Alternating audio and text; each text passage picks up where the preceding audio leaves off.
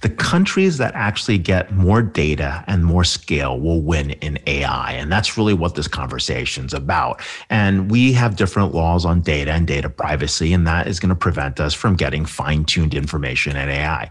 Uh, let's be honest, right? Most companies are saying they offer AI. Yes, they have that capability. The problem is you don't have enough data.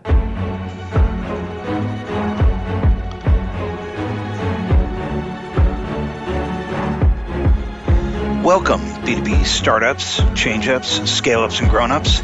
This is the B2B Lead Gen Podcast. I'm your host, Eric Schwartzman. Let's do this.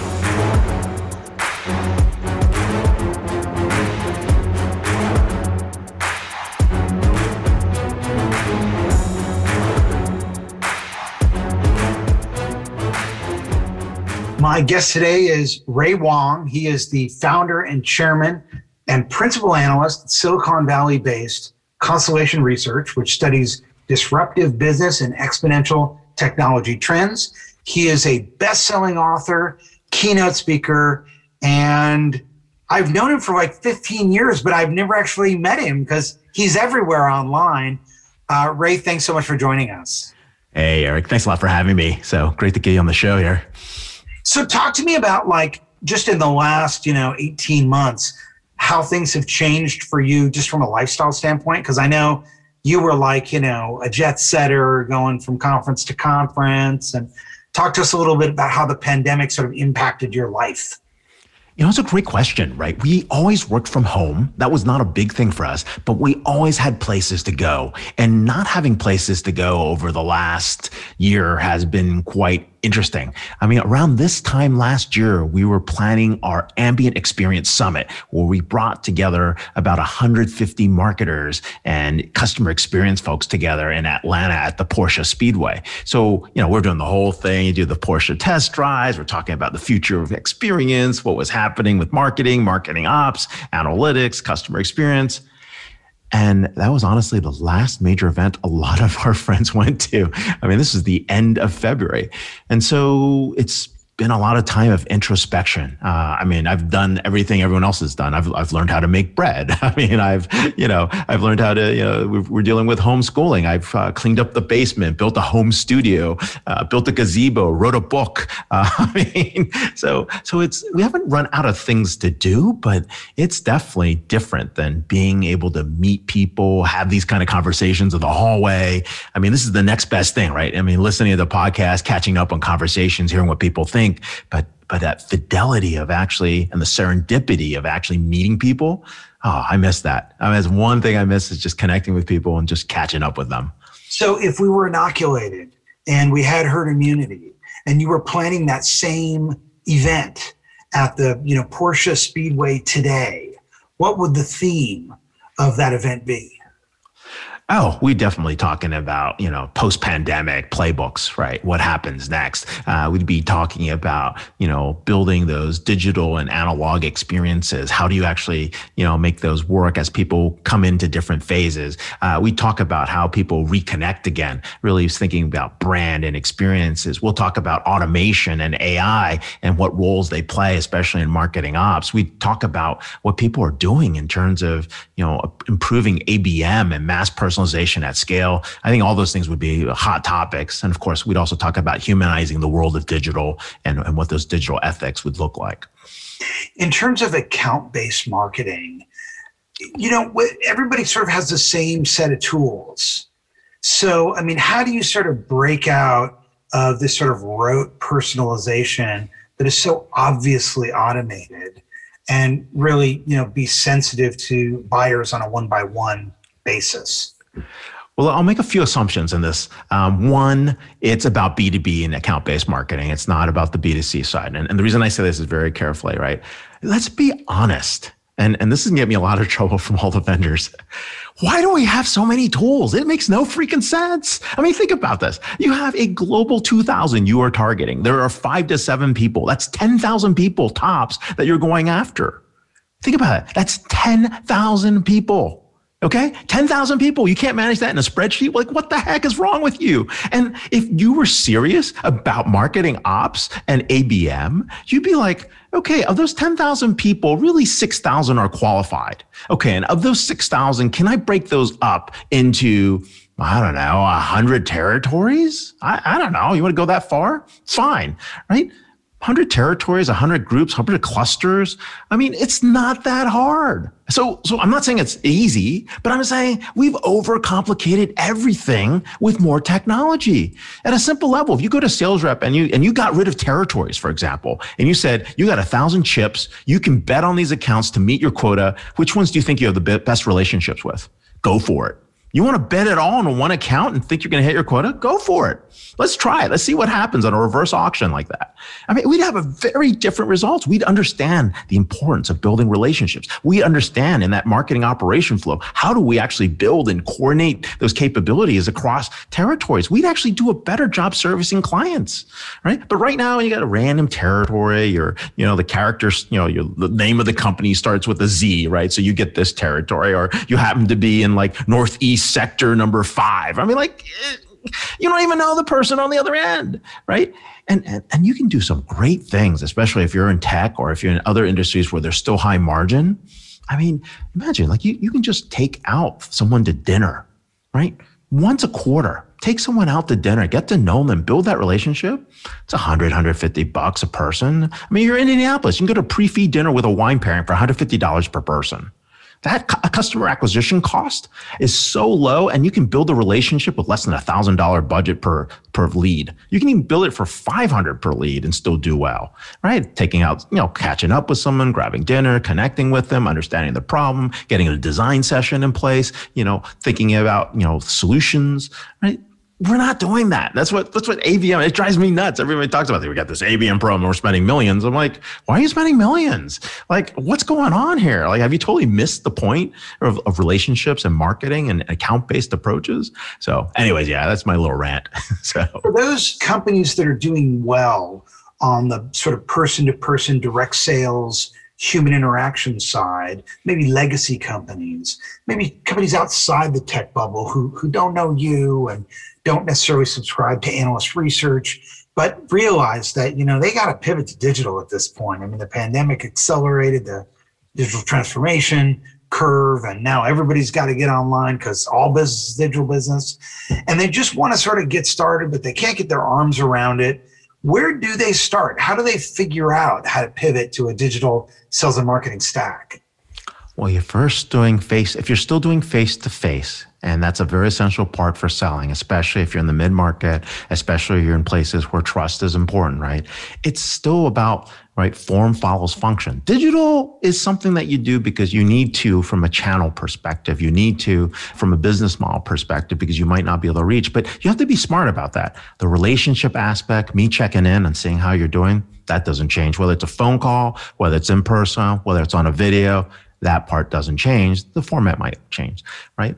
Um, if it's simple things like you know automated replenishment, um, the ability to actually order easily online, of course you want to make it as easy for the customer to buy something, connect with you, access your literature, get to the information you need. But then when it comes to the human element, you also want to be there. I mean, this is about choices, and and it's the same company might actually have, and the same industry and the person in the same role might have a different approach based on their ability to choose. I'll give an example. If I check into a Marriott SpringHill Suites, I don't want to see the person at the desk. I want a key sent to my mobile device. I want to be able to open it. I want to be able to check out, order everything I need from a mobile device and never see a person.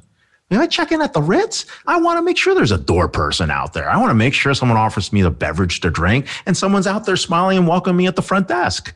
This same person different approach. It depends on your company's brand, the perception, what you want to deliver. It depends what the customers want to be able to choose. They want to choose convenience or do they want to be able to choose that full service relationship? You have to offer both of these options. So going pure digital isn't necessarily going to solve your problem either, right? So that's part of it. And, you know, making sure you don't, you, if you're purely analog means you might not even be able to participate because you don't have a way to connect in a digital world. So both are going to be important. Offering choices are important, but let's figure out what the problem is that we're trying to solve first. And then we can figure out, you know, which technologies to apply. If you want to make this the year you get good at lead generation, download my new white paper, 10 Essential Digital Marketing Skills to Master. Digital marketing is a broad discipline, and this white paper gives you an overview of the most important skills to develop in order of importance. And you can download it at ericschwartzman.com forward slash essential skills. Let's let's uh, switch gears and talk for a minute about AI. So, do you think China's going to take the lead in AI? so it depends what part of AI. And the short answer is the countries that actually get more data and more scale will win in AI. And that's really what this conversation is about. And we have different laws on data and data privacy, and that is going to prevent us from getting fine tuned information in AI. Uh, let's be honest, right? Most companies are saying they offer AI. Yes, they have that capability. The problem is you don't have enough data right? You don't have enough data to make a precision decision. And, and you know, you maybe you have like 20 sources for a certain account. Like, how do you know what they're going to do next? It's not enough information. Maybe you need 2 million sources to actually aggregate to say, oh, okay, now we have a pattern, right? But even then, that's not good enough. Me give you an example. Like 90% accuracy in manufacturing, not a bad problem. I think it's actually pretty good. 90% accuracy in an industry that's regulated like healthcare or defense? Heck no, you're going to get your butt kicked. And that doesn't work, right? I mean, even though your doctor might really only be at 87% accuracy, I mean, it's a machine. It's got to do better, right? And, and that's where the mentality is. And so the countries that have more data, more high quality data can deliver what we call signal intelligence. That signal intelligence is built on dynamic feedback loops. Those feedback loops bring everything together because that's the automated collection of information. And what you're really doing is testing. Every company is going to ask these four questions in marketing ops and in all parts of their CX processes. One, when do we fully intelligently automate? Okay, so everything's running on its own. Let's keep that process in it. Highly repetitive, lots of volume, things that have massive interaction, totally get it. The second one is when we're going to augment a machine with a human. And that's like, why did you make that exception? Why is you're not following the rules? How come this is done differently than what was prescribed? That's the fine tuning. That's how we get the precision decisions in AI. The third part is how do we actually augment the human with a machine? How do we get the faster decisions, decision velocity? Humans make decisions one per second. We get them out of management committee in like four weeks and we still are undecided. Machines make a thousand decisions per second. How do you compete with that? That's massive asymmetry. So what can we do is get information to the front line so people can make faster decisions. And when are you going to trust human judgment? If you don't insert a human in the process, the machines are going to realize we're lazy, we make mistakes, we're not consistent. They're going to get rid of us. No, I'm just kidding. No, but the whole point is you got to have humans in the process. And there are places where humans make a lot more sense. Things that are highly complicated, right? Things that you can't model in math, things that require creativity, things that require physical presence that don't harm the lives of the individual there going to definitely want human directed processes. And so is, is China beating us in AI? The short answer is they can because they have their data aggregated much better. They've got a larger population of sources. And when you take edges, which is what make business graphs successful or social graphs successful, those edges are how we figure out patterns, the context, the location, the conversation, the process, the relationships, the people you're connected with. That's what drives our ability to get smarter about AI. And the more data you have that's high quality that can be tied tied to each other. That's how we get to it. Now, that's why a lot of people are talking about surveillance capitalism and surveillance states and, you know, business graphs, you know, spying in on you. Totally understand, but that's how you make AI smarter. So, what do you think? Uh, getting into the whole surveillance capitalism thing, um, do you think uh, AI could be the answer to making truth a ranking factor for search and social algorithms? You can. You can definitely do it that way. The question is to, to what purpose? Uh, and, you know, are the data sources high quality? How do you weight those data sources? There's still a human element there. Uh, you know, there's a lot of tribal knowledge you can't replace. You know, there's a lot of things that you and I know from years of experiences and pattern recognition that we can say when something is off. What I'm more worried about is when we get to a date where we're not doing the repetitive tasks, they're all being automated and we have no freaking idea like what that means, right? We can't understand that pattern recognition. So while we say we're going to automate all these tasks, we also have to train ourselves as we go through that process so we can also identify patterns at a human scale as well. I mean, human scale is going to be super important. What is the next disruptive technology to come that's off most people's radar? I, I would say quantum for the most part because it seems still very abstract um, because it's a new type of technology. There's conversations about qubits. Uh, qubits are about a new type of computing approach where is it really there or is it not really there? I mean, there's that kind of thing, that, that whole piece of juxtaposition. Does something exist or does it really not exist? I mean, I think that's going to change the way we look at models, that we map out um, new types of forecasting and probabilities. Um, you're going to see it used in terms of cracking crypto and you know cybersecurity. Right? They're going to be used for these high compute you know models. Right? Weather modeling is, is going to probably be done in those kind of systems. Right? But it, it requires a different kind of approach. Right? Not everybody's ready for it, and it, it's it's way out there but it seems closer than it than it really is. So, what's your any thoughts on the uh, um, Salesforce acquisition of Slack? You like that deal? So I think that's one of those deals people fully don't understand, and at the risk of um, over speculating. I don't think this deal is about work from home. I don't think this deal is about remote work. I think what this deal is about is creating signal intelligence at the enterprise.